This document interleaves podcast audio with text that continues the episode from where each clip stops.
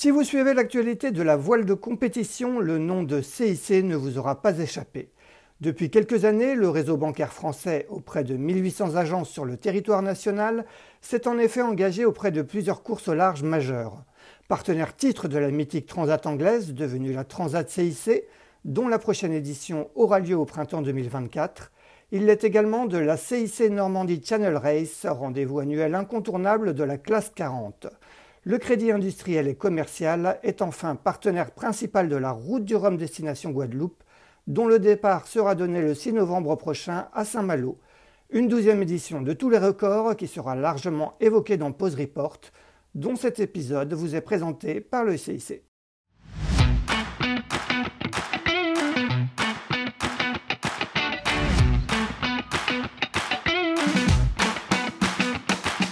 Bonjour, vous écoutez Pause Report, le podcast qui décrypte et analyse chaque semaine l'actualité de la voile de compétition.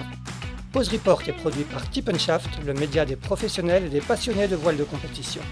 Tip Shaft, ce sont deux newsletters hebdomadaires en français et en anglais, des podcasts, des formations, un studio de production de contenu, une plateforme de vidéo à la demande Sailors, ainsi qu'un festival du film que vous pouvez retrouver sur tipenshaft.com. Je suis Axel Capron et je vous souhaite la bienvenue dans Pause Report. Bonjour à tous et bienvenue dans ce 90e épisode de Pause Report, le podcast hebdomadaire de Tip qui explique, décortique, décrypte et analyse l'actualité de la voile de compétition sous toutes ses coutures en compagnie des meilleurs experts. Nous sommes le lundi 10 octobre, il est exactement 16h40, nous enregistrerons encore un lundi pour se caler avec les agendas de nos invités et nous allons parler d'ETF 35, de voile de Saint-Tropez et de Trophée Jules Verne avec nos deux invités du jour qui sont tous les deux, si je ne me trompe pas, du côté de Saint-Philibert, où se trouve la base de l'équipe Spindrift Racing. Le premier en est le président et cofondateur. Il est également le skipper du Maxi Sales of Change et du TF35 Spindrift. Il s'agit bien évidemment de Yann Guichard. Salut Yann. Bonjour. Le second fera partie, euh, lui aussi, de l'équipage du même Sales of Change euh, qui sera bientôt en stand-by euh, pour s'attaquer au trophée Jules Verne. Il a auparavant beaucoup navigué et continue à beaucoup naviguer en IMOCA, notamment auprès de Jérémy Bayou et maintenant de Maxime Sorel. Vous l'aurez reconnu, il s'appelle de Christopher Pratt. Salut Christopher. Salut. Eh bien, messieurs, avant d'ouvrir le chapitre Trophée Jules Verne qui, vous réunit, nous avons, on va d'abord parler peut-être de, l'actualité immédiate. Euh, on va commencer avec toi, Yann. Tu reviens tout juste de Toscane, et plus précisément de Scarlino, où s'est terminée ce week-end la, saison du TF35 Tour. Raconte-nous un peu comment, euh, comment s'est passé ce dernier Grand Prix de, la saison en Méditerranée. Ouais, ça s'est plutôt bien terminé pour nous. Dernier Grand Prix de la saison finit deuxième de, ce, de cette régate et troisième au classement général. Premier qui gagne la saison, c'est Alinghi. Et le deuxième, c'est Real Team. Donc, euh, nous, on a bien progressé tout au long de l'année. L'année dernière, on fait troisième euh, aussi au championnat, même place, mais avec beaucoup plus de points d'écart et, de distance, on va dire, par rapport à nos deux adversaires qui étaient inversés au niveau classement. C'était Real Team qui avait gagné la, la première saison et Alinghi deuxième. En tout cas, on finit bien parce que les, la deuxième partie de championnat, on gagne euh, sur le lac de Garde, à Malsaisine. Et là, on finit deuxième. Donc, on, on a le, la meilleure partie de saison, on va dire, de, des équipes. Donc, euh, c'est plutôt euh, très satisfaisant de, de, finir comme ça sur une bonne note. Au-delà que c'est, voilà, c'est un, on avait un équipage, on a déjà un équipage jeune avec moi. Hein. c'est, ça fait un an qu'on navigue ensemble. Euh, donc euh, on apprend toujours à se connaître, on progresse et surtout c'est un bateau, le TF35, euh, extraordinaire. Hein. C'est un des seuls bateaux à part les, bateaux de la coupe qui de cette taille qui, vole au près au portant avec au portant ça vole avec 5 6 nœuds de vent réels et au près ça vole avec 7 8 nœuds de vent aussi donc c'est c'est un bateau vraiment extraordinaire mais très pointu. Tu parlais d'équipage jeune qui t'accompagne sur qui t'a accompagné sur sur cette saison? Euh, ouais, c'est un équipage assez jeune. On a, on a, on a Duncan, euh, mon beau-fils, hein, qui est, qui est régleur de grand voile, euh, voilà, qui naviguait aussi sur le Maxi Trimaran Sail of Change et qui est avec moi à, bord du bateau. Euh, responsable à terre, on a, on a Xavier Reville aussi, quand moi je suis pas disponible, qui prend la barre, euh, qui, a, qui a géré le projet tout au long de l'année. On a, on a Thibaut aussi Julien qui, qui est à la grand voile au Traveler avec, avec Duncan. On a Yann Jovin euh, qui est euh, qui est lui euh, tacticien voilà, qui a fait un travail extraordinaire à bord du bateau, voilà, parce que c'est des bateaux qui vont vite, donc il n'y a pas beaucoup de, il y a de la, beaucoup de stratégie et de tactique, mais il faut pas se tromper parce que si on vire au mauvais endroit, on peut pas revirer deux fois. Donc c'est vrai que c'est un rôle primordial sur sur des sur tous les bateaux, mais sur des bateaux qui vont vite, encore plus important. On a aussi Antoine Recard qui est qui est régleur de voile d'avant, et on a Jules aussi euh, qui est numéro un à l'avant du bateau. Donc c'est vraiment une équipe, euh, voilà, avec euh, une moyenne d'âge, je pense en dessous de 30 ans, très jeune à bord du bateau, qui permet, c'est un bateau physique. Hein. Je crois qu'à part le poste de, à part le poste de barreur euh, c'est un bateau, c'est un bateau très physique et voilà, il faut avoir euh, de la jeunesse et, de la fraîcheur à bord du bateau. Ouais, tu parlais de bateau pointu. En, quoi, en quoi il est pointu? C'est très différent. On, rappelle que c'est le successeur du, du Décision 35. C'est très différent par rapport au, D35. il a vraiment entre guillemets rien à voir, à part que c'est un, un, catamaran. L'objectif, quand ce bateau a été conçu et pensé, c'était vraiment pour aussi euh, pouvoir gagner le bol d'or, qui est une régate phare, voilà, en, Suisse sur le lac Léman. Et donc, fallait un bateau. Le problème d'un bateau volant, c'est que bah, quand il vole pas, il, il traîne beaucoup, beaucoup de choses dans l'eau, notamment les, les feuilles et les safrans, parce qu'on a des safrans hantés pour pouvoir voler. On a aussi des, des feuilles hantées, donc qui, qui, ont beaucoup de drague, beaucoup de résistance dans l'eau. Donc, on a un mât qui est très, qui est très grand. Hein. On culmine à, au maximum de la jauge pour pouvoir faire le bol d'or, qui est un peu plus de 20 mètres. Donc c'est un bateau qui est, qui est très toilé. Par contre, on a une assistance de vol, c'est-à-dire qu'on a une on a une assistance, on a on appelle ça le, le fridge. Euh, on travaille aussi bah, avec la société qui est bien connue sur les sur les ultimes ou sur les IMOCA, euh, la société Pixel. Euh, voilà qu'on développe qu'on développait avec la classe aussi avec Luc Dubois Luc Dubois pardon Suisse qui a, qui a, gagné plusieurs coupes de l'Amérique et qui, qui est aujourd'hui avec Alinghi. Voilà, ils ont développé euh, tout ce système euh, à bord du bateau qui permet, euh, on a une assistance de vol, donc on a des flaps à l'arrière des safrans et, et des foils qui s'autorégulent. Nous, on donne une altitude de vol au bateau, on lui donne un pitch, donc on veut plus ou moins que le nez du bateau soit plus ou moins enfoncé par rapport à l'horizontale. et tout ça fait que le système derrière, il, il s'autorégule, mais ça marche si derrière on règle bien les voiles, on règle bien les tensions de chute, parce que les bateaux volants, si on n'a pas de tension de chute euh, de grand voile par exemple, bah, le bateau devient très instable. Donc c'est un bateau qui est très très pointu et qu'on continue à découvrir après deux ans de navigation et qui a un potentiel euh, extraordinaire. Euh. Mais voilà, le D35 était un bateau non volant, mais aussi pointu. Mais là, ça l'est d'autant plus parce qu'il faut savoir naviguer lorsque le bateau vole pas donc euh, lorsqu'on a les coques dans l'eau, qui reste technique parce que les sensations sont beaucoup plus difficiles, parce qu'on a beaucoup de résistance à l'eau.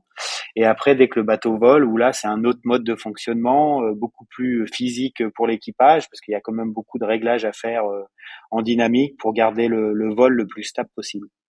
Tu, disais qu'il traînait beaucoup dans le petit temps. Ça a été le cas cette année sur le Bol d'Or, hein, si je me souviens bien. C'est pas c'est pas un TF35 qui a gagné le Bol d'Or cette année. Non, non, c'est pas un TS, c'est un D35 qui a gagné le bol d'or. Alors nous, nous malheureusement, on a dû abandonner. On était tout près du, en arrivant au Bouvray, donc c'est un aller-retour hein, de, de, Genève en, au Bouvray, au bout du lac. Et juste avant le Bouvray, on a eu un problème technique. Euh, on a un foil euh, qui répondait plus et qui était bloqué, donc on pouvait pas continuer la course. On était euh, en contact avec le D35, mais c'est vrai que c'est un D35 qui a gagné. Deuxième, c'est Loïc Perron qui finit deuxième sur Explorant en en TF35, mais c'est vrai quand il y a des tout petits airs, bah, le D35 il est toujours euh, très difficile à battre. Euh, maintenant, après, il n'y a pas que la vitesse hein, sur le bol d'or, euh, il y a beaucoup de stratégie et faut être au bon endroit au bon moment et surtout être bon sur la dernière transition parce qu'il y a plein de transitions. Alors c'est mieux d'être devant, mais c'est la dernière qui est très importante. En tout cas, le D35 lui a réussi à, à rester aux avant-postes pendant toute la course. Chris, quand tu entends, euh, quand tu entends Yann parler de, TF-35, de bateaux qui volent euh, au portant à partir de, quelques nœuds et, auprès de, moins de 10 nœuds, ça, fait rêver? Euh, bah oui, complètement. C'est sûr que ça devient assez incroyable ces bateaux qui volent avec si peu de vent. Là, justement devant moi, j'ai une photo du, du TF35 qui vole sur une mer complètement d'huile. C'est, c'est vraiment magnifique et c'est vrai que bah, j'ai jamais eu l'occasion de naviguer sur ces bateaux-là, mais mais oui, ça donne envie. Et puis surtout, je pense que ce qui est assez excitant, c'est le niveau de, le niveau des équipes qui sont bah, en, tête de flotte. Yann en parlait. On a des équipes qui sont en train de préparer la Coupe de l'Amérique et qui, sont sur circuit-là. Donc euh, bah, pouvoir régater euh, tous les week-ends contre des, équipes comme ça, ça c'est sûr que ça, ça permet de rester au plus haut niveau. Je pense que c'est ce que cherche Yann et, son équipe en étant sur circuit. Ouais, Yann, justement, est-ce que, tu fais des transferts entre ce circuit euh, TF35 et, et, ton, Maxi? Est-ce que, tu apprends des choses qui te servent sur un, bateau plus grand? Non, bah, clairement, je pense que c'est ce que j'ai toujours aimé faire, c'est de naviguer sur des supports différents, des bateaux différents. Alors je navigue très peu en monocoque, voire pas du tout, mais en tout cas en multicoque. Euh, maintenant, quand on parle de bateau volant, euh, je ne sais pas si un bateau qui vole réellement parce que je sais pas si les IMECA sont pas encore volants, mais un bateau qui roule réellement, je pense que l'importance multicoque, euh, catamaran ou monocoque, il n'y en a plus vraiment, quoi. Après, c'est le couple de rappel, on va dire, qui fait la, qui fait la différence. Donc, c'est vrai que naviguer sur des supports différents et naviguer sur des petits bateaux, même si ça fait 35 pieds, un peu plus de 10 mètres, c'est aussi euh, intéressant parce que c'est un feeling vraiment différent et, et c'est facile dès qu'on bouge quelque chose sur le bateau, on voit tout de suite l'action et, et à, quoi ça peut mener, euh, en plus ou en bien au niveau vitesse. Et ça, c'est beaucoup plus difficile à faire que ce soit sur un maxi trimaran ou sur des ou sur des bateaux plus gros. Donc c'est vrai qu'on progresse, je pense, tous les jours en naviguant sur différents supports. Moi, j'aime bien faire aussi euh, de la wing, euh, comme beaucoup de gens, la wing à foil. J'aime bien naviguer sur, j'ai un wasp aussi. J'aime bien naviguer sur plein de bateaux différents. Ça permet vraiment de d'avoir des sensations euh, nouvelles et surtout de se confronter aussi à des gens qui ont une vision un peu différente, une approche différente. Et ça, ça nous fait vraiment progresser. Mais le plus gros plaisir que j'ai aujourd'hui, c'est vraiment de naviguer sur euh, le TF35. Je crois que j'ai eu la chance de naviguer sur beaucoup de bateaux. Mais pour moi, c'est le bateau le plus abouti entre, entre 5 et 16, 18 nœuds de vent. C'est vraiment une machine incroyable où, euh, je vois que voilà qu'on ait un bon résultat ou pas, on a tous la banane à la fin de la journée parce que parce que c'est des sensations que j'arrive pas à retrouver sur d'autres bateaux.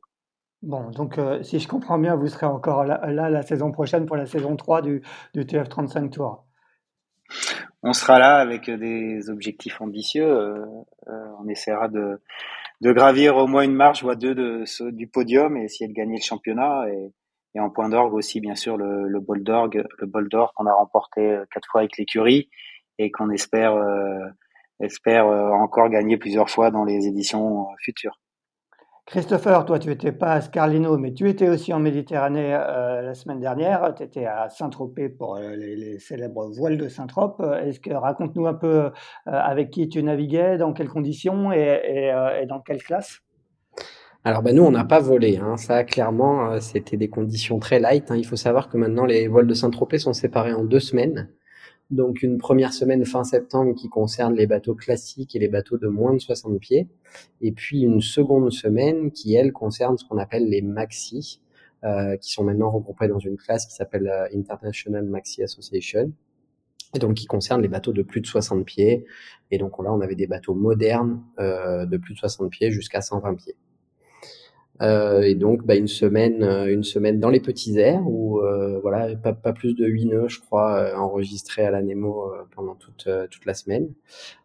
toujours agréable d'être à Saint-Tropez, même si c'est vrai qu'on regrette un peu cette ce split entre les deux semaines avec avec les classiques d'un côté et puis les voiliers, les grands voiliers modernes de l'autre. C'est un peu un peu un regret pour nous parce qu'il n'y a pas, il y a en tout cas moins cette ambiance euh, Saint-Tropez avec euh, avec euh, cette effervescence autour des, des, bateaux classiques. Donc voilà, c'est un petit un petit regret. Je sais pas si ça reviendra un jour en arrière, mais c'est vrai qu'on se concerte un peu tous et on est un petit peu un petit peu triste de plus avoir ce de plus faire partie de ce grand rassemblement qui était avant la New puis puis les voiles de Saint-Tropez et d'être un peu à part avec cette classe de de Grand Maxi. Et puis bah nous, c'était la suite, euh, bah, la suite du projet Lady First hein, qu'on avait déjà évoqué sur Pod Report, je crois cet hiver. Euh, on a eu une saison chargée avec euh, avec ce bateau-là qui est un Milus 60, donc ça ressemble un petit peu à un, un Wally. Hein, c'est un bateau de course croisière, mais avec lequel on fait bah, des courses offshore, comme par exemple la Transat du cet hiver ou la Caribbean 600. le bateau sera aussi à Malte pour la pour la Middle Sea Race. Et puis, euh, bah, on fait un circuit inshore qui, qui est plus bah, voilà, en Méditerranée avec euh, notamment un Capri Sailing Week ou euh, cette semaine des, des voiles de Saint-Tropez. Donc, un, programme qui est quand même assez assez conséquent et qui est un bon mix entre entre de l'inshore et de l'offshore avec pour objectif de voilà avant tout le plaisir du propriétaire et de ses invités, de ses amis. Et puis et puis bah toujours on essaye de, de, voilà de pousser la performance. Ça reste des bateaux qui sont hyper intéressants, hein, de 60 pieds avec avec quand même plein de plein de jolies voiles à, à essayer de régler et des, des choses à apprendre tous les jours. Et puis des équipiers à bord qui sont euh, voilà des, des, gens que, que je connais depuis longtemps, Xavier Macaire, Ronan Tressard notamment. Euh, la semaine dernière, on avait un petit nouveau, la, la personne de Hippolyte Machetti, donc qui est en train de préparer les Jeux Olympiques en 470 mixtes, qui, qui nous a qui nous a rejoint pour quelques jours sur cette sur cette semaine. Donc voilà, on essaye aussi d'intégrer de temps en temps des, des jeunes pour leur faire découvrir les les joies du de la navigation en maxi. Bon, Hippolyte qui sera effectivement euh, au championnat du monde de 4-7 dans, dans, deux semaines euh, en Israël. Et quel résultat vous avez fait? Alors, il me semble qu'on fait sixième. Euh, enfin, pas il me semble, je suis certain qu'on fait sixième. On, on, bute un peu sur encore sur notre sur notre rating, mais on a quand même des des courses qui sont assez intéressantes et euh, et, et, assez serrées. C'est vrai que c'est toujours bien quand on a des bateaux qui font à peu près la même taille que nous. Euh, là, sur cette semaine-là, il y en avait qu'un seul qui faisait qui faisait 60 pieds. Euh, les autres sont des bateaux plus rapides. Donc euh, voilà, il faut se battre. Euh, ça, ça, ça, fait drôle de, de, faire 18 mètres et d'être un petit bateau, mais c'est ce qui nous arrive au, au voile de Saint-Tropez nouvelle édition. Yann, est-ce que, est-ce que toi, tu as déjà participé au voile de Saint-Trope hein? tu, disais, tu disais que tu as surtout fait du, du multicoque. Il n'y en, en, a pas beaucoup au voile de Saint-Tropez. Il y en avait cette année, c'était, c'était une nouveauté. Est-ce que tu as déjà participé à cet événement et, et, et quel regard tu portes un peu dessus? Ouais, j'ai participé il y a quelques années euh, du temps de Gitana. Du temps de Gitana, euh, j'avais participé avec euh, le monocoque euh, Gitana. J'en garde un, un, super souvenir. Hein. À l'époque, bah, il y avait toutes les classes euh, ensemble. il y a eu des conditions vraiment sympas et je trouve que voilà, de mixer comme ça, professionnel, amateur, c'est ce qui fait, c'est ce qui fait le charme. C'est un peu comme le, le bord d'or sur le lac Léman, quoi. Même si c'est deux courses, deux événements complètement différents, de pouvoir avoir euh, ce, cet échange avec des professionnels et des amateurs passionnés. Euh, et surtout, on voit des bateaux euh, extraordinaires. Alors oui, c'est pas des bateaux volants, mais je crois que voilà, les, les il y a des bateaux, euh, les classiques et les gros maxi, et ils sont quand même assez majestueux et, et uniques à voir naviguer. C'est vrai que c'est il y a peu d'événements comme ça, on a la chance de pouvoir avoir tous ces, ces différents types de, de, bateaux à naviguer ensemble sur le même plan d'eau. Eh ben, parlons maintenant d'un autre événement qui, qui, pour le coup, vous serez tout seul sur le plan d'eau, c'est le Trophée Jules Verne, euh, projet du coup qui vous réunit euh, tous les deux. Euh, Yann, on, on on, on, va pas remuer le couteau dans la plaie, mais la, le scénario de l'année dernière, on le connaît, avec un long stand-by qui, qui n'a malheureusement pour vous pas donné lieu à, à un départ. Comment, comment vous êtes sorti un peu de, de cet hiver? J'imagine beaucoup de frustration. Comment tu as vécu un peu tout ça? Ouais, bon, de la frustration, oui, mais après, quand on s'attaque à ce genre de record, je pense que il était déjà difficile à battre euh, avant le temps de, de Francis Joyon euh, et son équipage. Et aujourd'hui, voilà, quand on s'attaque à ce genre de record, bah, on sait que il va falloir mettre la, météo de notre côté au moins au départ sur la première portion. On va dire sur les, pour simplifier, sur les dix premiers jours. Et c'est vrai qu'on n'a pas eu le, on n'a pas eu vraiment l'occasion, l'opportunité de, de, pouvoir partir. Donc ça a été une longue attente. En plus, euh, doublé avec euh, la période Covid, euh, bah, pour toute l'équipe, que ce soit technique, les navigants, c'était compliqué parce que les navigants, il y avait aussi le stress. voilà, si on était positif à la Covid, ben il y avait bien sûr pas moyen de partir. Donc quand on vit en famille avec des enfants, je crois que ça a été compliqué et long pour pour tout le monde, pour finalement ne, ne pas partir. Maintenant, euh, voilà, c'est une aventure euh, exigeante, difficile, avec un temps euh, difficile à aller chercher, donc faut mettre toutes les chances de notre côté. Donc il n'y a pas de, il a pas de regret. Maintenant, j'espère que cet hiver, voilà, on aura une opportunité le plus rapidement possible de, pouvoir larguer les amarres et de couper la ligne de départ. Ouais, statistiquement, c'était c'était vraiment une année euh, particulière ou, ou est-ce que tu as, l'impression que que, que, que y, a, y, a, une sorte de tendance? Est-ce que la, la, on parle beaucoup de dérèglement climatique et tout ça Est-ce que la, est-ce que est-ce qu'il y a des influences de, sur la météo sur un, un, tel un tel parcours ou c'était vraiment l'année qui était vraiment particulière? Bah, j'espère qu'en tout cas que c'était l'année particulière, mais on a beaucoup parlé avec euh, avec Jean-Yves Bernot, voilà, qui est, qui est notre routeur à terre pour ce prochain Tour du Monde aussi, et qui, voilà, avec ses mots, je crois qu'il avait dit, il avait jamais vu un, voilà, un Atlantique Nord aussi pourri. il n'y avait pas vraiment d'alizé, il y avait des dépressions qui se détachaient de la, la côte africaine et qui tuaient l'alizé. Donc il y avait des temps vraiment compliqués à l'équateur, même si maintenant on regarde beaucoup plus loin, on regarde vraiment le temps à bonne espérance. Et c'est vrai qu'il n'y a vraiment pas eu pas eu de fenêtre, voilà, vraiment qui, qui nous enthousiasmait pour pouvoir larguer les amarres. Donc j'espère qu'il y a un dérèglement climatique, il y a un réchauffement climatique, ça c'est une évidence. Et est-ce que de plus en plus on aura moins de possibilités de partir? Après, il faut voilà, notre bateau aussi demande certaines conditions. On n'est pas un bateau volant, euh, donc euh, avec 15 nœuds de vent, euh, on peut pas atteindre des, vitesses qui nous permettent de pouvoir avoir au moins l'opportunité d'être dans les temps de Francis Joyon à l'équateur. Donc, faut quand même, avoir, enfin surtout en Afrique du Sud. Donc, faut quand même avoir des conditions assez musclées analysées assez assez assez intenses d'une vingtaine de nœuds pour pouvoir envisager pouvoir partir.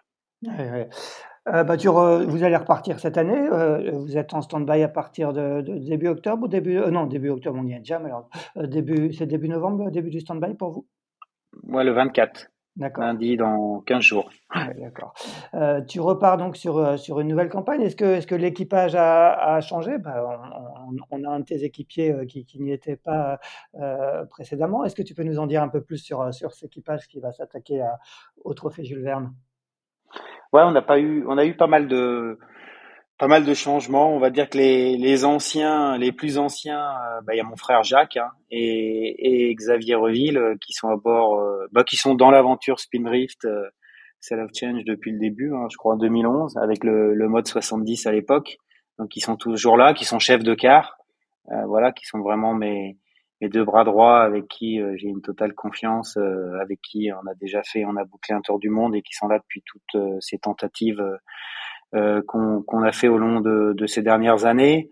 Après, on a Greg Gendron aussi qui était là sur les, les dernières tentatives. On a aussi Thierry Chabani euh, qui était là, voilà, sur les dernières tentatives, qui, qui sont avec nous depuis pas mal d'années, avec qui aussi j'ai voilà, j'ai des affinités, une totale confiance. Voilà, c'est des grands marins qui, qui aiment être en mer euh, et qui apportent voilà euh, tous leurs pierres à l'édifice et ça permet d'avoir un équilibre. Et c'est vrai que j'ai voulu former, euh, j'ai toujours euh, voulu avoir un équipage. Euh, voilà, il y a le côté sportif, mais pour moi, j'imagine pas une réussite sportive un challenge réussi sans une bonne atmosphère et un bon équilibre à bord d'un bateau. Donc, euh, avant tout, c'est une aventure humaine. Hein. Je crois que voilà, faire le faire le, le vent des globes, euh, je pense que c'est aussi une aventure humaine, mais qu'on partage seul avec son bateau. Là, on va être 11 à bord du bateau. C'est clair qu'on a réduit aussi le, le nombre de donc on est dit on est des équipiers à bord du bateau et on a un médiaman ou un on-board reporter et c'est Donna qui va prendre ce rôle à bord. Donc Donna aussi vient à bord euh, à bord du, du, du, bateau. Et ensuite, euh, donc va pas falloir que que j'en oublie, mais là je crois que j'étais. Bon, il y a Christopher. On, est à 6 bah, là.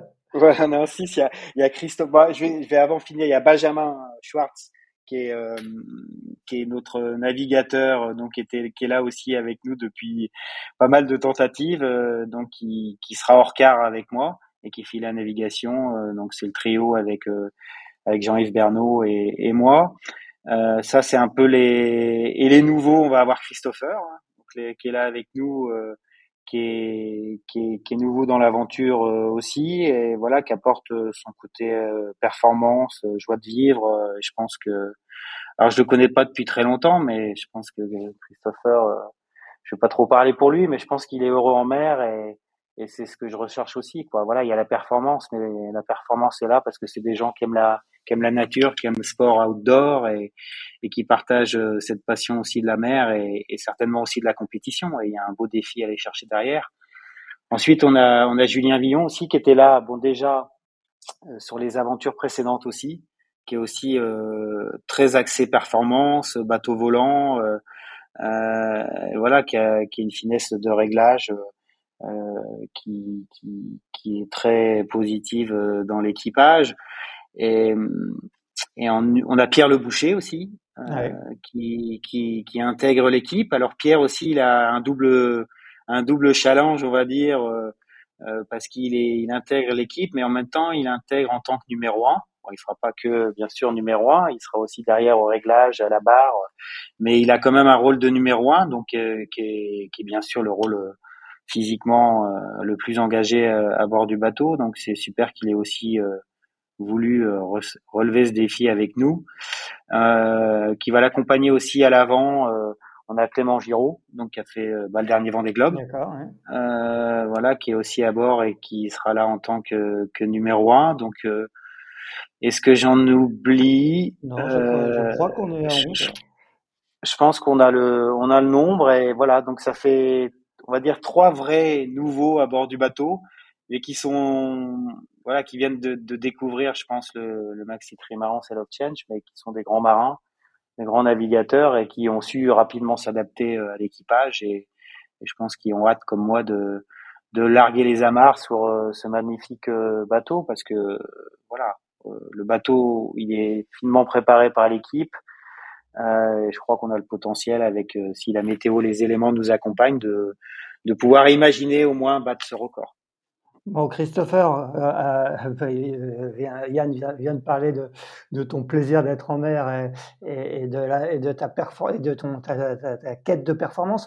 Quand tu as reçu, le, quand tu as vu le, le, portable de Yann Guichard s'afficher sur ton téléphone, tu t'es demandé pourquoi il t'appelait? Comment ça s'est passé un petit peu? Non, ça s'est même pas passé comme ça. Il se trouve que, il se trouve qu'il y avait une, une navigation d'entraînement où il leur manquait quelqu'un et j'étais en Bretagne à ce moment-là et et du coup, je suis venu naviguer et puis euh, et puis ça, je pense que ça a bien matché puisqu'à la fin ils m'ont demandé si ce que je faisais cet hiver et je leur ai dit bah euh, moi ça me ça me, ça me, enfin, c'était un rêve pour moi de, de, faire un tour du monde et faire un tour du monde euh, sur un bateau, euh, sur un bateau comme ça et, et, en 40 jours encore plus. Donc euh, voilà, ça, ça s'est fait comme ça assez simplement finalement. Et bon, Yann a un peu tout dit, mais, mais c'est vrai que le, le, bateau est, le bateau est complètement incroyable. On atteint des vitesses euh, hyper élevées avec une facilité assez déconcertante. c'est un bateau qui qui est euh, quand même très sécurisant, bien que un peu plus euh, volage que ce que j'avais pu connaître avec euh, l'actuel IDEC à l'époque Banque Populaire, je ne sais pas combien, peut-être que Yann sait. 7. 7, voilà, merci. Et puis, et puis bah voilà, il y a, y a un défi, il y a un défi sportif qui est qui est dingue parce que, bah, comme le disait Yann, la, la barre des 40 jours, elle est elle est hyper hyper haute, hyper exigeante. Euh, il faut qu'il y ait un enchaînement de systèmes météo qui soit super positif et que dans cet enchaînement-là, euh, bah, nous on soit parfait en termes de navigation et d'exploitation du bateau.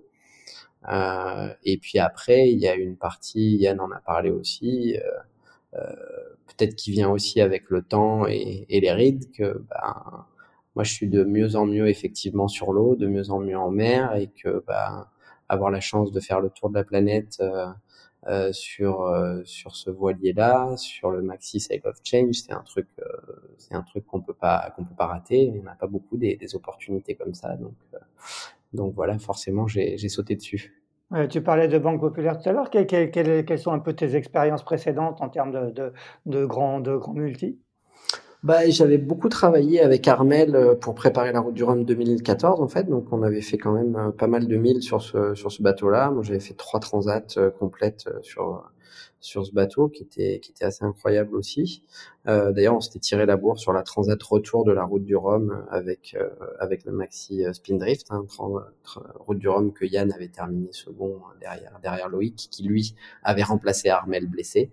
Euh, donc voilà, sur ces, ces grands maxi trimarans, c'est ma seule expérience avant euh, avant Spindrift Side of Change, mais euh, mais pense que l'expérience qu'on a acquis, que ce soit en IMOCA ou, ou sur des bateaux plus petits, elle est, elle est clairement transposable. Euh, maintenant, euh, voilà, Yann disait gentiment qu'on s'adapte vite. Ça reste un bateau qui est qui est très exigeant, qui est pas complexe, mais sur laquelle la moindre erreur peut être très graves, soit soit une blessure humaine, soit une casse matérielle qui serait rédhibitoire pour pour poursuivre l'aventure. Donc donc ça implique beaucoup de beaucoup de méthodes, beaucoup de concentration, beaucoup d'expérience aussi que nous transmettent euh, bah, les, les, les, cadres du bateau, hein, Jacques Guichard, Xavier Reville et évidemment Yann. Euh, voilà, ils ont ils ont un peu tout connu, tout vécu sur ce bateau-là, donc euh, voilà, nous on, les écoute avec les oreilles grandes ouvertes pour essayer de, faire le moins de bêtises possible et puis et ça se passe super bien et puis pour terminer effectivement il y a un aspect humain qu'on a bah moi je connaissais pas tout le monde d'abord mais il y avait quelques équipiers que je connaissais particulièrement bien puisque Thierry Chabagny et Pierre Leboucher, j'ai fait des transats à G2R avec eux. C'est vraiment devenu des amis. Mais je me rends compte qu'en fait, effectivement, Yann a fait son équipage avec, euh, avec aussi, enfin avec beaucoup en tout cas de, de, de, de cette idée de d'avoir des, ah, je vais le dire, c'est un peu tarte à la crème, mais c'est des gentils quoi. C'est vraiment des, des, des mecs bien euh, qui, qui, qui l'a sélectionné et, et je pense que c'est pas anodin. Il n'y a pas que, il y a pas que le voilà la performance pure et les capacités des uns et des autres. Il y a, il y a la capacité qu'on peut avoir à vivre ensemble et à, à se serrer les coudes pendant 40 jours euh, sur euh, sur un bateau euh, hyper exigeant comme celui-là. Yann, ce bateau, parlons-en, euh, il, a, beaucoup évolué hein, depuis, sa mise à l'eau. On rappelle que c'est l'ancien Banque Populaire 5 qui est devenu Spindrift 2 et maintenant Sales of Change. Euh, est-ce que, comment est-ce qu'il a évolué aussi par rapport à l'année dernière? Est-ce que vous avez fait des, des, modifications sur le bateau par rapport à sa configuration de, de Jules Verne 2021-2022 non, il n'a pas vraiment évolué. bon, après, c'est des petites améliorations, c'est du détail, mais il n'y a pas eu vraiment d'amélioration euh, importante par rapport au, au, dernier Tour du Monde, si ce n'est qu'on est ce Tour du Monde euh, déjà l'année dernière, on l'avait envisagé de le faire euh, sans utilisation d'énergie fossile pendant le Tour du Monde, qui était un gros défi, hein, parce que c'est clair qu'on fonctionne avec le vent. Hein, qui fait avancer nos bateaux, mais on a quand même besoin euh, d'énergie pour euh, bah, faire tourner nos ordinateurs, le pilote automatique. Euh, voilà, il y a beaucoup de choses à bord qui qui demandent un petit peu d'énergie, et on a vraiment voilà pris le parti avec Donna et toute l'équipe de partir sur cette aventure bah, sans moteur. à propulsion bien sûr, mais surtout sans, sans générateur, voilà, à essence qui, qui pourrait produire, remplir nos batteries qui nous permettrait euh, voilà d'étaler la, consommation à bord. Donc il y a eu un gros travail qui est fait maintenant depuis euh, plusieurs années, euh, que ce soit au niveau panneau, on a quand même pas loin de 36 mètres carrés de panneaux solaires à, bord du bateau. On en a un petit peu partout, sous le bras avant, sur le bras arrière, sur la barre d'écoute, sur tout le roof, toute la casquette. On a aussi deux éoliennes et c'est vrai que la dernière fois on partait qu'avec une seule éolienne. Et voilà, là, avec toutes les navigations qu'on a pu faire, je pense qu'on aurait été un petit peu juste euh, dans le sud au niveau énergie parce que euh, les panneaux solaires, euh, bah, dès que c'est très gris, euh, bah, ça fonctionne pas très bien. Donc on a deux éoliennes, en plus une fixe à l'arrière du bateau et une qu'on peut bouger de bâbord à tribord, qu'on laisse tout le temps au vent et qu'on doit manipuler lorsqu'on vire ou qu'on en panne.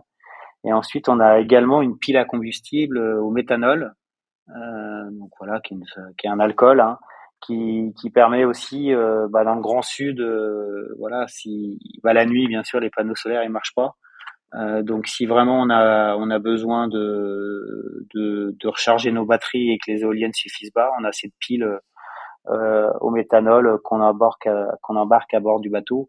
Et aussi on a bien sûr augmenté largement le, notre parc de batteries hein, pour être beaucoup plus autonome on a 14 batteries euh, à bord du bateau euh, sur le, les anciens tours du monde. Euh, lorsqu'on avait un générateur à essence, on avait six batteries à bord du bateau. Donc on a vraiment augmenté le parc pour augmenter notre autonomie, pour que on ait à peu près un peu plus de 30 heures d'autonomie à bord du bateau si vraiment on pouvait pas produire d'énergie. Donc ça c'est vraiment le, on va dire le, le, défi dans le défi. Euh, est-ce que voilà ce qu'on ce qu'on a voulu faire et je trouve est qui est aussi très engageant et qui est super parce que ça permet aussi, ça oblige aussi à bord euh, du bateau euh, bah, d'avoir euh, la, la, maîtrise de notre consommation d'énergie. Alors ça peut paraître anodin, mais je crois que c'est dans le détail de tout. on a aussi pris le parti de, on mange tous bah, à bord du bateau pour 40 jours. faut imaginer que l'avitaillement ça pèse à peu près autour de 700-800 kilos. Mais parce qu'on a du déshydraté, hein, donc on a voilà des, les aliments qui sont complètement déshydratés. On voit pour pouvoir manger, c'est de l'eau chaude, bouillante qu'on remet dedans. Donc pour faire cette eau chaude sans gaz, et ben il faut de l'énergie. Donc c'est des bouilloires. On a un gros thermos à bord du bateau où euh, pendant la journée, quand nos panneaux solaires eh, fonctionnent bien, bah, et qu'on peut tirer sur les batteries, on fait chauffer cette eau qu'on met dans un gros thermos et qu'ensuite euh, c'est stabilisé à 70 degrés. Donc ça, ça demande très peu de d'énergie pour pouvoir garder cette euh, cette cette température. Mais et ensuite on a des on a des bouilloires électriques comme on aurait à la maison, alors beaucoup moins puissantes que celles qu'on a à la maison, mais qui nous permettent de gagner euh, les degrés qui nous manquent pour mettre à ébullition pour pouvoir manger. Donc tout ça, il y a une gestion en plus à bord du bateau à faire, euh, comme on pourrait faire aujourd'hui euh, au quotidien pour essayer de voilà d'éteindre ses lumières, des choses comme ça. C'est clair qu'à bateau, on doit on doit aussi le faire et voilà, c'est un c'est un défi dans le défi. Et on rappelle que par rapport au, au, bateau initial, en tout cas Banque Populaire 5, tel qu'il avait été mis à l'eau en, 2006, ou si je ne me trompe pas. 2008. 2008, ouais. Euh, il a été raccourci, vous l'aviez raccourci, là, ça c'était l'année d'avant, hein, c'est ça?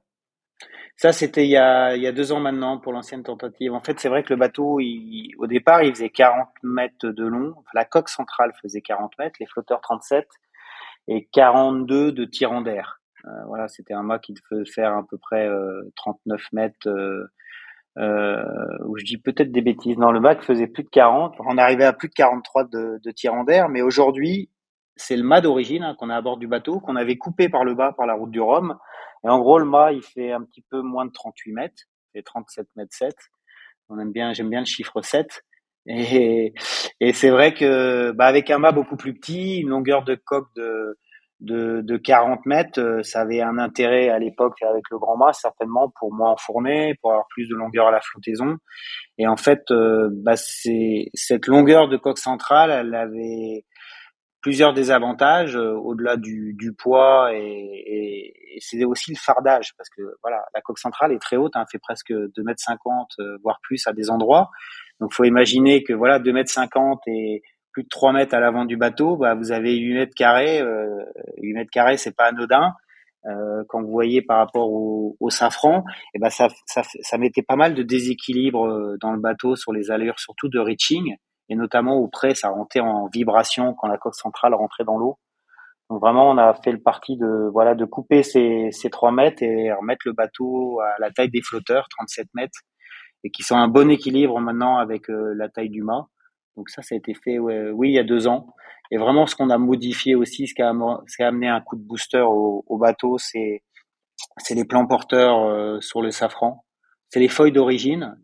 Euh, on a juste inversé le, le, winglet. En fait, le winglet à l'époque, c'est des feuilles courbes, hein, donc le bateau il vole pas. On avait le, bout du winglet euh, calé vers le bas. Euh, maintenant, on les a un petit peu agrandis et mis vers le haut, qui amène un petit peu plus de lift au bateau. Euh, mais comme les feuilles sont très avancées sur ce bateau, euh, il fallait aussi pousser un petit peu plus derrière. Donc on a mis sur pas le, pas le safran central, mais sur les, les, deux flotteurs, on a on a des safrans T fixes euh, on peut régler le, le règle, mais par contre c'est pas des safrans relevables comme sur les, les ultimes. Et ça nous permet vraiment de voilà de, de soulever un petit peu l'arrière, d'avoir de mettre le bateau en équilibre. Et c'est clair qu'on a gagné euh, on a gagné par rapport à l'origine, on va dire, au potentiel de, de, de, vitesse du bateau. Le bateau atteint rapidement des vitesses de 40 nœuds euh, dès qu'il y a plus de, de 20 nœuds de vent et qu'on est des, sur des allures débridées. Donc euh, après le challenge sur un tour du monde, euh, voilà, c'est pas d'aller vite euh, pendant 12 heures ou 24 heures, hein, c'est de pouvoir déjà garder le potentiel du bateau d'aller vite tout au long du tour du monde. Donc il y a toute cette gestion, comme disait Christopher, d'anticipation parce que le bateau, il est pas, il est beaucoup moins complexe, je pense, au niveau système que les ultimes. Enfin, je pense, j'en suis certain. On a très peu d'hydraulique à bord du bateau. C'est beaucoup plus basique, on va dire. Mais par contre, euh, la moindre erreur, la mauvaise anticipation, eh ben, ça peut vite être une casse matérielle euh, qui fait abandonner, euh, ou bien sûr laisser un équipier. Mais en tout cas, abandonner, abandonner le, abandonner le défi. Donc, il y a toute cette gestion qui doit être au quotidien, à tous les instants, parce que c'est vrai qu'on peut vite être, euh, on va dire, euh, avoir envie d'aller très vite avec ce bateau, parce que c'est très très facile. Hein. Vous êtes, euh, au portant ou l'eau fait de 5 degrés, eh ben le bateau il accélère de 4-5 nœuds, mais c'est peut-être pas l'objectif. Donc il, il, faut faire voilà cette gestion au quotidien des charges sur le bateau et de et aussi suivant l'état de la mer parce que c'est vraiment l'état de la mer je pense qu'en multicoque bah d'ailleurs que ce soit sur les bateaux volants ou les bateaux non volants qui fait que on peut exploiter à 100% le potentiel du bateau quoi. dès qu'on a une mer un petit peu difficile de travers ou de face c'est impossible c'est possible d'aller vite mais le bateau euh, on l'abîmerait on le casserait euh, rapidement oui, bien sûr. Euh, euh, Christopher, euh, on rappelle d'ailleurs que, le, record, hein, il est détenu en 40 jours et, 23 heures par Idexport, qui n'est pas, un, ultime dernière génération. Hein, c'est l'ancien groupe AMA 3 Banque Populaire 7. Christopher, quand 40 jours et 23 heures, ça t'inspire quoi quand, tu regardes ce chrono? Bah, c'est un petit peu ce que je te disais tout à l'heure. Euh, je, je suis pas encore un expert du, du de la météo euh, euh, de, de, ce type de record, mais du coup j'en discute beaucoup avec les membres de l'équipe, que ce soit Benjamin bah, qui est déjà plongé dans les dans les routages, ou, ou, ou Yann, ou, Xavier et, et Jacques qui ont, qui ont cette expérience des précédentes tentatives, et, et on voit bien que bah, les, les, la marge de euh, la marge de progression entre guillemets, elle est très très très très limitée parce que parce qu'il y a eu un enchaînement euh, euh, météo assez incroyable qui a été très bien exploité par par l'équipe de, de, Francis. Euh, et donc, on voit bien que déjà le premier step, c'est d'avoir un premier temps de passage qui soit très bon à, à bonne espérance. Euh, et ensuite euh, au, Cap Horn parce que euh, ils avaient eu une remontée alors de l'Atlantique Sud qui n'était pas extraordinaire, mais par contre de l'Atlantique Nord qui était complètement improbable, qui est quasiment un tout droit depuis l'équateur, euh, ce qui ce qui arrive jamais ou quasiment jamais. Donc ça veut dire qu'il faut il faut vraiment avoir de, de l'avance au Cap Horn ou en tout cas au passage de l'équateur retour pour espérer euh, battre ce temps-là. Donc euh, donc la, la, marge de manœuvre est, est, est faible et, et, il faut un, un, un, très bon enchaînement météo. Donc donc c'est sur ça qu'il qu'il faut évidemment travailler et puis et puis aussi croiser les doigts. Après moi je suis persuadé que euh, voilà le, la réussite euh, vient aussi en, en, en, tentant, en essayant et donc euh, euh voilà je, je, crois en notre bonne étoile. Je sens qu'il y a beaucoup d'énergie et d'envie de d'y aller, de bien faire euh, sur de, dans l'écurie et, et l'écurie au sens large, parce qu'on parle toujours des navigants, mais mais c'est aussi beaucoup de travail des techniciens pour, euh, pour faire que le bateau il soit euh, absolument prêt bah, là dans, dans quelques jours. Donc euh, voilà, il y a, y a, une énergie très positive et on sent que tout le monde a, hâte que, que ça parte et qu'on puisse jouer notre chance. Yann, un petit détail dans, dans le nom du bateau, il, il s'appelle, si je ne me trompe pas, Sail of Change 3030. Ça veut dire quoi le 3030 Ouais, donc il s'appelle Sail of Change. Sail of Change, déjà, c'est un, c'est un programme avec Donna et, la famille qu'on a qu'on a souhaité lancer où on accompagne, on soutient euh, des campagnes euh, pour le sport, pour la nature. Euh, on vient de, signer un partenariat avec IUCN qui est en France, c'est l'Union internationale pour la conservation de la nature où on va travailler avec les, fédérations de sport outdoor, indoor pour mettre en place un cadre où les fédérations vont adhérer. C'est un programme très ambitieux mais pour permettre aux, fédérations où il y aura un cadre, des règles, voilà, et pour qu'elles puissent euh, s'engager et signer pour que pour qu'on travaille tous dans le sens de, de protéger la nature. Et un des, des messages qu'on va porter aussi autour du monde, euh, c'était cette action euh, du 30 par 30. En fait, c'est l'objectif, c'est en 2030 de protéger 30% de l'océan et, et des terres euh, voilà, c'est pour ça que ce hashtag 30 par 30 il existe. Euh, il est soutenu par euh, bientôt pas loin de, je crois, de 100 pays à, à, travers la planète. c'est un mouvement, voilà, qui, qui est pour une cause noble et qu'on a voulu vraiment porter sur les voiles à travers ce retour du monde parce que je pense que c'est aujourd'hui essentiel, euh, voilà, que ça concerne tout le monde et que sans protéger cette nature, restaurer la, biodiversité, euh, bah, je crois qu'on va dans le mur. Et surtout aujourd'hui, on voit bien avec toutes les études scientifiques qui nous montrent la voie qu'il faut préserver. Et je pense que la préservation euh, de l'océan et de la terre, de la terre, elle est, elle est essentielle. Elle est essentielle pour les générations futures. Nous, on a encore la chance de de pouvoir naviguer, profiter.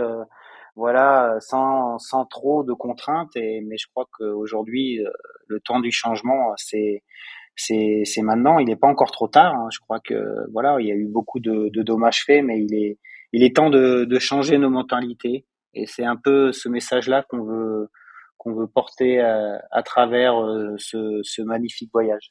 Ouais, ouais. Un voyage que vous ne serez pas, les- sans doute pas les seuls à faire cette année, puisqu'il y a, y a d'autres équipes qui, qui, euh, qui ont annoncé euh, cette année- leur intention de s'attaquer au, au Jules Verne cette année dans la foulée du Rhum. Euh, Je parle euh, du, du team Gitana et peut-être de Sodebo. Est-ce que, euh, est-ce que tu te dis que c'est vraiment, qu'il faut vraiment que vous arriviez à partir avant eux? Euh, Est-ce que un petit peu, ça, ça rajoute un petit peu de pression?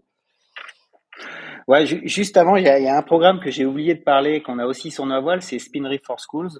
Ça qu'on a lancé euh, maintenant au, euh, presque au début de, de notre écurie et qui est voilà, qui est, on travaille avec les écoles, que ce soit en France, à l'international, euh, pour euh, éduquer euh, bah, les enfants, euh, parce que je pense que ça passera par eux, hein, par la jeunesse, euh, de, de, de protéger l'environnement. Et donc ça, c'est vraiment un programme euh, qui nous tient à cœur à Donald à- et à toute euh, toute notre famille et qu'on porte sur les voiles et qui est, qui est supporté ici aussi par toute une équipe et Marie-Claude qui fait un travail euh, formidable tout au long de l'année. Et on est aussi agrémenté maintenant par l'éducation nationale et c'est un programme qui grandit et qui qui donne aussi voilà beaucoup de sens à notre à notre projet. Et je trouve que voilà d'a- d'adhérer, d'avoir des marins aussi à bord du bateau qui avec qui on peut échanger sur toutes ces problématiques. Euh, je ne cache pas qu'à bord, souvent, quand on navigue euh, dans la baie ou qu'on sort un peu de la baie, bah maintenant il y a de plus en plus d'éoliennes hein, qui sont en train de pousser, donc ça donne des, des, des débats euh, animés aussi à bord du bateau, mais, mais toujours enrichissants. Et, mais bon, ça c'est c'est un peu la, la beauté de, de, de faire de l'équipage euh, parce qu'on est on a toujours un moment pour pouvoir échanger. Mais en tout cas, oui, sur le sur ce prochain tour du monde, euh, je crois que Gitana a déjà annoncé que voilà, s'ils avaient le, le bateau qui revenait de la route du Rhum en état, euh, bah, ils s'attaqueraient au tour du monde. Maintenant, ça, ça, ça va pas changer notre manière et ma vision de voir, voir les choses. Déjà, ils seront prêts. Euh, si, voilà, un départ du route du Rhum début novembre, une semaine pour traverser, euh, ramener le bateau euh, fin novembre. Euh, donc euh, oui, ils peuvent être, ils peuvent être prêts euh, mi-décembre. euh, donc on n'est pas sur la même période, on va dire, de stand-by au moins au début. Après, on est sur des bateaux complètement différents où eux, c'est clair qu'ils ont besoin d'une météo, euh, je pense, pour atteindre euh, l'Afrique du Sud un petit peu différente de nous. hein. Ils n'ont pas besoin d'analyser très fort parce qu'ils ont vraiment un avantage par rapport à nous euh, jusqu'à 18-20 nœuds de vent. Euh, ensuite, euh, je pense que c'est plutôt nous qui pouvons avoir un avantage par rapport à eux. Euh, voilà, où on peut tenir des moyennes assez élevées, même dès que la mer est un petit peu plus difficile. Donc il n'y a pas à rougir. C'est voilà, on a les potentiels de bateaux sont complètement différents. Je pense que eux comme nous, on a le potentiel de de descendre en dessous de 40 jours autour de la planète. Euh, maintenant, c'est voilà, faudra que tout s'enchaîne bien. Euh, et je sais pas si on sera toujours en stand-by quand ils seront prêts, que ce soit euh, Sodebo ou Gitana, mais ça nous empêchera pas de de, de regarder ce que nous on doit faire, euh, parce que c'est vrai que ce sera différent. Quand on a, en 2015-2016, on l'avait fait bah, avec IDEC, hein, Francis Joyon et son équipage, donc euh, nous, comme eux, on n'avait pas battu le record. Et là, ça avait été une course dans la, et c'était assez difficile. Je vous cache pas que ouais, c'est, j'avais, voilà, alors en plus nous on était le gros bateau par rapport aux petits. Et, et en plus, euh, voilà, on était parti euh, après eux, on les avait rapidement doublés. Et après, souvent, on butait sur les sur les sur les enchaînements météo, donc ils revenaient. Et c'est vrai que ça avait été difficile parce que avant tout, pour moi, c'est une aventure, quoi. On est, c'est pas une course. Voilà, Ouais, c'est une course contre la montre, mais avant tout, euh, le premier mot, moi, qui me vient à l'esprit, c'est une aventure, quoi. Comme ouais, ça ajoute un peu de pression, voilà. quoi. Ouais, ça, ouais, ça, et ça ajoute, euh, ouais, pression et un sens un petit peu différent que j'avais pas envie de revivre. Et je pense qu'il sera complètement différent là, même si on devait partir avec les ultimes, parce qu'on est sur des, voilà, même si c'est l'objectif, c'est de faire moins de 40 jours, c'est des bateaux complètement différents. Donc, euh, je reste concentré sur euh, notre projet, euh, voilà, qui est déjà très ambitieux et qui prend 100% de notre temps. Et on verra bien à l'arrivée qui, qui battra le record et, et qui sera aura eu déjà la chance de pouvoir partir sur cette cette belle aventure. Mais au-delà de ça, ce qui est extraordinaire, je trouve, c'est que quand ce trophée Jules Verne il a été lancé, voilà, euh, Bruno Perron, première tentative, euh, 79 jours, euh, et en, c'était en 90, 97. 93, 93, je crois. 93, 93, ouais, 93. Donc voilà, 30 ans plus tard, ou même 20 ans plus tard, presque, le record, il a été divisé par deux. Et maintenant, c'est la barre des 40 jours. Donc, euh, je pense qu'il y a, il y a 10-15 ans, on disait, oh là, 40 jours, c'est impossible, si on prend tous les meilleurs temps. Euh, voilà, et maintenant, on se rend compte que, que, que c'est possible. Euh, maintenant, il y a ce dérèglement climatique qui certainement va corser les choses. Il y a aussi, euh, bah, dans le Grand Sud, euh, il va falloir gérer les icebergs. voilà, on a, on a bien progressé. On travaille avec CLS à Brest qui nous fournit des images, qui analyse des images satellites, qui nous permettent. Euh, mais bon, ça reste une détection de, on va dire, de gros icebergs d'une centaine de mètres. Euh, tout ce qui est en dessous, euh, bah, c'est peu détectable. Donc il y a, y a cette stratégie qui rentre, qui rentre en jeu et qui est complexe suivant les années. L'année dernière, par exemple, c'était une année où il y avait pas mal de glace. Est-ce que cette année, sur notre parcours, il y aura beaucoup de glace? Il est encore un tout petit peu tôt pour le savoir, mais ça peut rentrer en considération parce que c'est la beauté de ce record. C'est il y a une ligne de départ euh, il faut laisser euh, l'Antarctique euh, à tribord sur la droite et revenir. C'est la seule règle. Donc c'est vrai que plus on est près de l'Antarctique, bah, plus la route est courte. Maintenant, il y a la météo qui dit, mais il y a aussi les glaces qui sont acteurs dans ce programme. Christopher, on, parlait, euh, je parlais de route du Rhum. Hein. il y a des bateaux qui vont donc faire la route du Rhum et peut-être euh, s'élancer derrière euh, sur le trophée Jules Verne. toi, sur la route du Rhum, tu, travailles avec Maxime Sorel. Raconte-nous un petit peu ton, rôle que tu as eu auprès de, Maxime sur son projet cette année. bah là aussi, ça s'est fait un petit peu par hasard en fait, par un ami qui s'appelle Sébastien Henry, qui était un, pro dans le monde du trail et qui, qui a rencontré Maxime au voile de Saint-Tropez. Et, puis du coup, Maxime est venu faire du, du, du JPK 10-10 avec lui parce que cet ami trailer, il s'est mis à la voile et plutôt avec brio. Et puis c'est comme ça que la rencontre s'est faite. Et, du coup, Maxime m'a demandé de, de venir l'aider euh, un petit peu pour bah, prendre en main son, son bateau volant puisqu'il n'avait pas trop l'expérience de, de ses IMOCA à Foyd. Et, euh, et puis bah, j'ai découvert une équipe euh, et un garçon particulièrement agréable, brillant, euh, une ambiance très très sympathique. Et puis, puis voilà, donc j'ai fait quelques quelques jours avec eux euh, bah, depuis la mise à l'eau du bateau. Euh, un bateau aussi qui est incroyablement bien construit par les équipes de Mer Concept. Et puis c'était marrant de naviguer sur le sister ship de, du bateau qui finalement nous a donné du fil à retordre pendant les, les trois dernières années avec avec Jérémy. Donc, euh, donc voilà, tout ça a été, très sympa. Et puis, bah, je vais continuer probablement de d'aider Maxime effectivement jusqu'au départ de la route du Rhum, si ce n'est que voilà, ça reste soumis à, à, à notre stand-by. Donc, euh, bah, comme à partir du, du 24, on, on, est on est dans les starting blocks et peut-être que, enfin, quelque part, une, une partie de moi espère qu'on sera déjà parti au moment du, du départ de la route du Rhum. Ouais, on rappelle. Quand, on est, quand on écoute Christopher, on a, on a l'impression que c'est, c'est par hasard, en fait. Il arrive par hasard sur le projet, mais je crois que, je crois que dans la vie, il y a une part de hasard, de chance, mais rien n'arrive vraiment par hasard. Je pense que ça arrive par la passion, par le travail, et si Christopher, euh, voilà, il arrive de rebondir aussi sur les, c'est les projets, euh, euh, bah, c'est que il est reconnu euh, dans le monde de la voile, je pense, pour ses compétences, et, et c'est vrai que moi, j'avais pas la chance de le connaître, et en tout cas, j'ai beaucoup de plaisir à. Voilà, c'est pas parce qu'il est là avec nous euh, à discuter que je vais lui lancer des fleurs, mais en tout cas, j'ai beaucoup de plaisir à, à naviguer avec lui et, et voilà, les, les, gens qui sont heureux en mer, performants et, et qui restent, il est humble. Voilà, il est humble et, c'est ce que aussi j'aime sur euh, sur notre projet. Voilà, c'est d'avoir des, des, gens euh, euh, qui avancent avec humilité, mais qui ont la conviction et, et l'envie de de bien faire et qui sont voilà, c'est et je pense que Christopher, il est, c'est un tout, tout ça et c'est en tout cas génial de l'avoir à bord et je pense que sur tous les projets euh, qu'il a participé, que ce soit ses projets ou les les projets des autres, je crois qu'il met la, la même implication et, et, et ça, ça, fait avancer les choses. En tout cas, c'est un vrai plaisir de d'avoir Christopher euh, avec nous sur euh, cette aventure. Christopher, justement, euh, il y, a, une autre aventure qui, te fait rêver, un autre tour de monde qui te fait rêver depuis des années, c'est le Vendée Globe. On en avait parlé un petit peu au début d'année. Tu disais que tu essayais de, structurer un, projet pour, euh, pour, avec objectif encore 2024. Est-ce que c'est encore d'actualité aujourd'hui ou, ou, euh, tu es bah, maintenant là, tu es sur ce projet avec Yann, mais est-ce que, est-ce que tu y penses encore ou, ou ça te paraît plus compliqué? Bon, j'y pense encore, j'y penserai toujours. Après, on, voilà, on connaît le contexte. Peut-être que vous le connaissez même encore mieux que moi, puisque vous faites souvent des, newsletters en comptant les bateaux qui resteraient potentiellement avant de la course au mille, etc. Donc euh, euh, c'est vrai qu'on a eu une très grosse opportunité qui, qui, qui s'est pas finalement pas concrétisée cet hiver.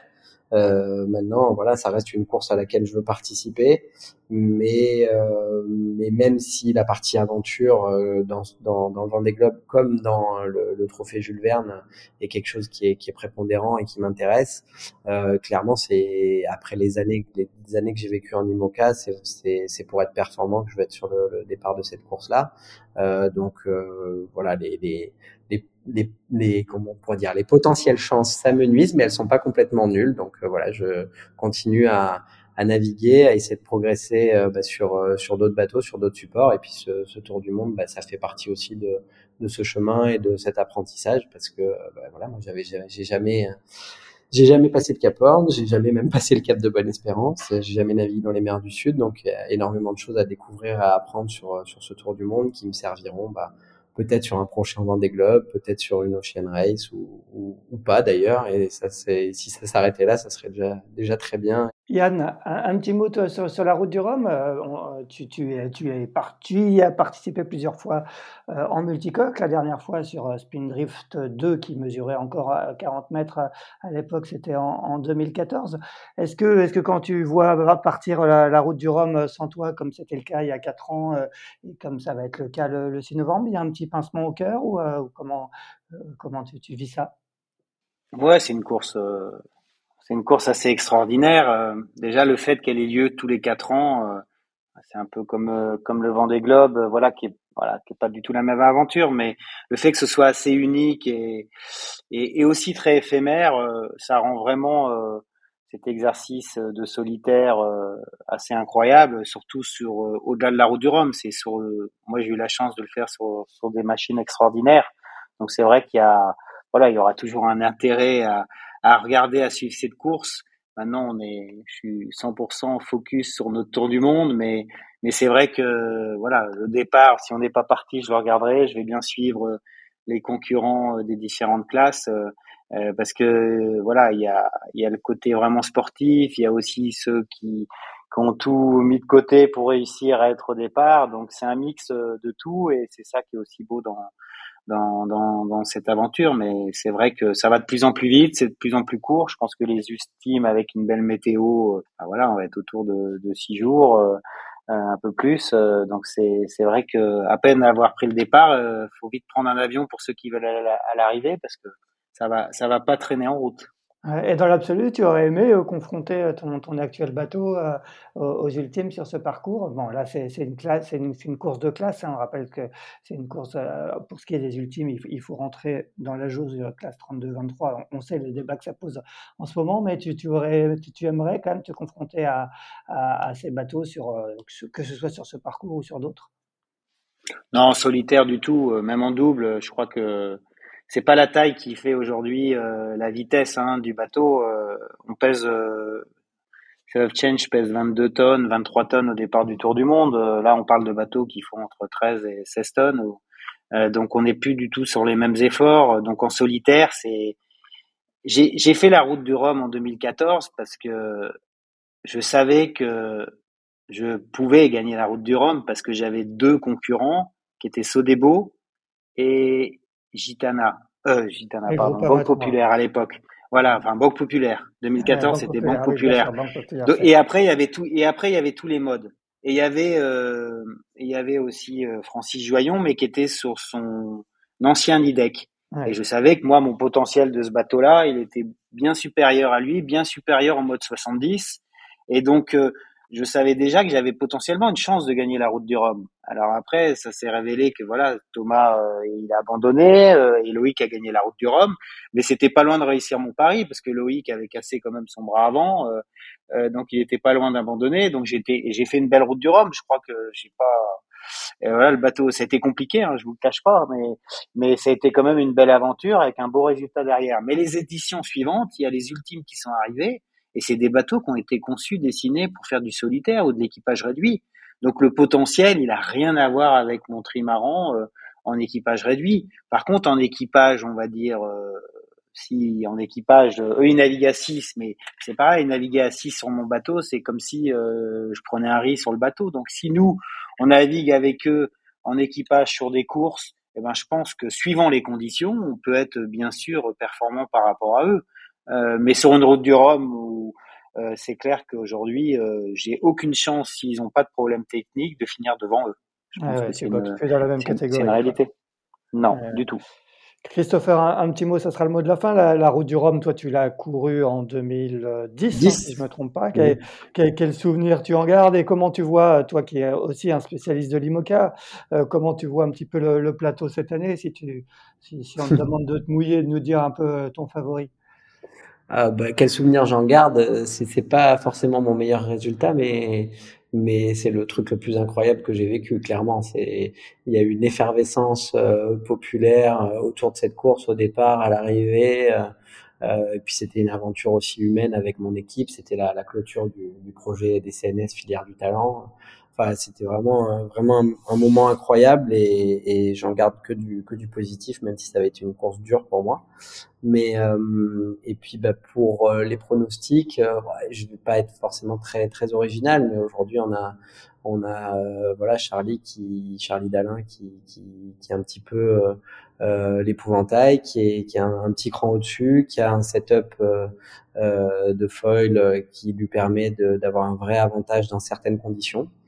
Euh, néanmoins, ça ne veut pas dire que, les autres peuvent pas gagner. Et on a vu sur la Transat Jacques Vabre que bah, Linkout avait réussi à, à, gagner la course. Et il y a, des conditions, notamment euh, au portant, où, l'avantage de, Charlie et de son bateau sont, plus euh, prépondérants. Donc je pense que euh, voilà, ça dépendra là aussi de la météo euh, et de et de l'enchaînement des systèmes. Si, si euh, comme on dit, ça part pas de par devant, c'est-à-dire que l'avantage qu'il a euh, avec ses foils au près et au, au, reaching lui permet par exemple de passer sous une dorsale anticyclonique avant les autres. Euh, il peut tuer la course très vite. À l'inverse, si comme on l'a vu sur la Transat Jacques Vabre l'année dernière, ça recolle par derrière.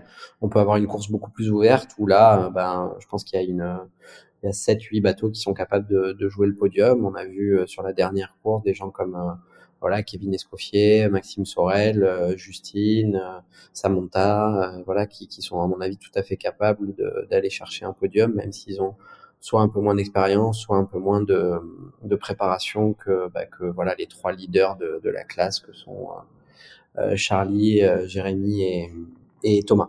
Eh bien, très bien. Ben, rendez-vous dans quatre semaines pour euh, ce départ de Saint-Malo euh, pour cette euh, douzième édition de la Route du Rhum. Vous, dans deux semaines pour le début du stand-by. On va vous laisser pour les derniers préparatifs. Et Yann, j'imagine que tu vas commencer avec Jean-Yves Bernot, Benjamin Schwartz, à, commencer à regarder de, près les, les, conditions météo dans le golfe de Gascogne jusqu'à jusqu'au Cap de Bonne-Espérance. Merci à tous les deux, en tout cas, d'avoir euh, répondu à, mon invitation et euh, on vous souhaite euh, une très bonne semaine, une bonne préparation de, de Trophée Jules Verne et quant à nous, on se retrouve pour un prochain épisode de Pause Report mardi prochain. Merci à tous les deux. Merci, salut. Merci, à bientôt. Merci d'avoir écouté cet épisode de Pause Report. N'hésitez pas à nous dire ce que vous en pensez en bien ou en mal et n'hésitez pas à le partager. Si vous souhaitez suivre l'actualité de la voile de compétition, je vous encourage à vous abonner à la newsletter de Tippenshaft envoyée chaque vendredi à 17h. Pour vous inscrire, ça se passe sur tippenshaft.com. A bientôt